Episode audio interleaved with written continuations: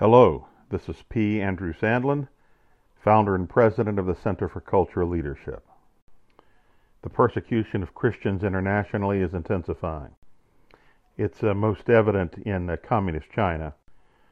Pastor Wang Yi and uh, his wife of the Early Rain Covenant Church were seized several months ago and haven't been seized. The underground churches uh, have been viciously and violently and mercilessly attacked the Easter terrorist attack on Christians in Sri Lanka made uh, huge headlines, even if Barack Obama and Hillary Clinton referred to Christians as Easter worshippers, so as not to invoke the name Christian. It's even beginning in the United States. The Colorado baker Jack Phillips was targeted for refusing to design a specific cake for a homosexual wedding. Thank God he did win at the Supreme Court through the efforts of the most important legal organization in the world, the Alliance Defending Freedom. But more persecution is on the horizon. Of all the major religions, Christianity is a perennially persecutable faith. Why is that? We get a clue from the book Destroyer of the Gods by New Testament scholar Larry Hurtado. Hurtado notes that uh, what distinguished Christianity, uh, not just from the uh, Greco Roman culture surrounding it when it uh, emerged, but also the uh, dominant religions of the time, was its unmistakable exclusivity. The religions of the Greco Roman world were highly uh, pluralistic there were many gods who had many laws and many moralities. Some uh, gods were cosmic gods, Jupiter, Mars, for example, but there were uh, all sorts, hundreds, thousands of local deities. Local cities in the Roman Empire had their own localized gods. So the collection of deities was perfectly permissible and, in fact, expected.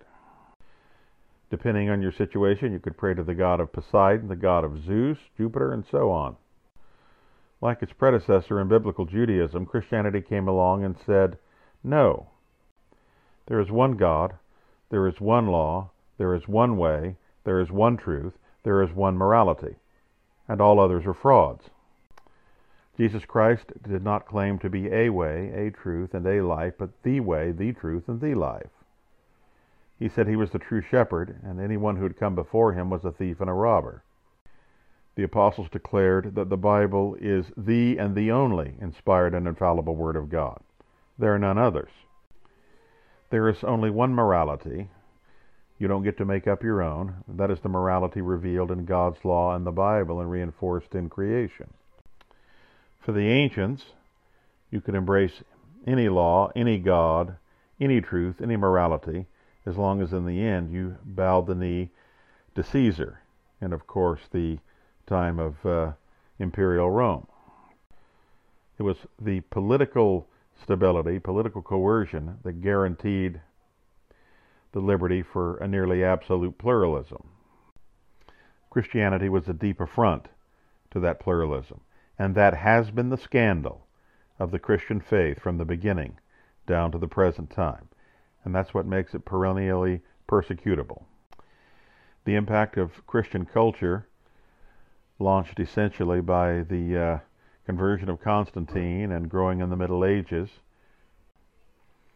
and then the Christian culture carried on uh, in the Reformation era and in England and exported to the shores of what became the United States of America, pushed that uh, religious and ideological and political pluralism to the edges despite the fact that it was uh, often deeply flawed and sinful, as we know is the case uh, in the human condition, even among Christians. Despite that fact, there was no prominent, pervasive cultural idea that you could embrace any religion you wanted to, any law you wanted to, any morality that you wanted to.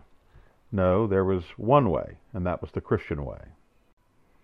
As Christian culture has been undermined, uh, exceedingly over the last 50 years, but certainly over the last couple of hundred years in North America. Uh, pluralism, multiculturalism have rushed in to take its place. in many ways, this is just a sophisticated version uh, of uh, the ancient uh, pagan pluralism. It's a neo pagan multiculturalism.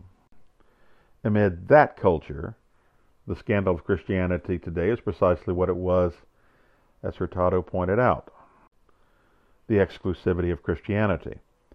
When we say Jesus Christ is the only way of eternal life, that is an affront to the New Age and others, and uh, Muslims for that matter, and Hindus who want the, everyone to believe that their way is also a valid way. In a multicultural society, the idea that Christian ethics, and specifically today, uh, Christian sexual ethics, the sex is to be reserved it's a glorious gift and benefit, but always between a man and a woman within marriage. And anything outside of that is uh, sin. That notion, of course, is scandalous to people who believe in individual autonomy, and everybody ought to be able to make up his own mind about sexuality as long as he doesn't harm somebody else. The idea that the final authority is God's authority mediated in His Word, the Bible. There is a single law revealed there, uh, interpreting uh, the laws of creation and reinforcing those laws of creation. That notion, too, is radically scandalous in our time. Essentially, virtually all uh, ideas are tolerated except one, and that is the Christian idea that all ideas cannot be tolerated. But Jesus Christ is the only way, His Word is the only infallible Word, and His morality is the only legitimate morality. This is why Christianity is now and always has been uh, persecutable. It strikes against human autonomy and the desire for man to make his own way, his own destiny, his own morality. If we as Christians are unwilling to be persecuted at all costs, we cannot be Christians. Because to be Christian is to declare Jesus Christ and the Word of God and His truth are exclusive. This is P. Andrew Sandlin, ChristianCulture.com.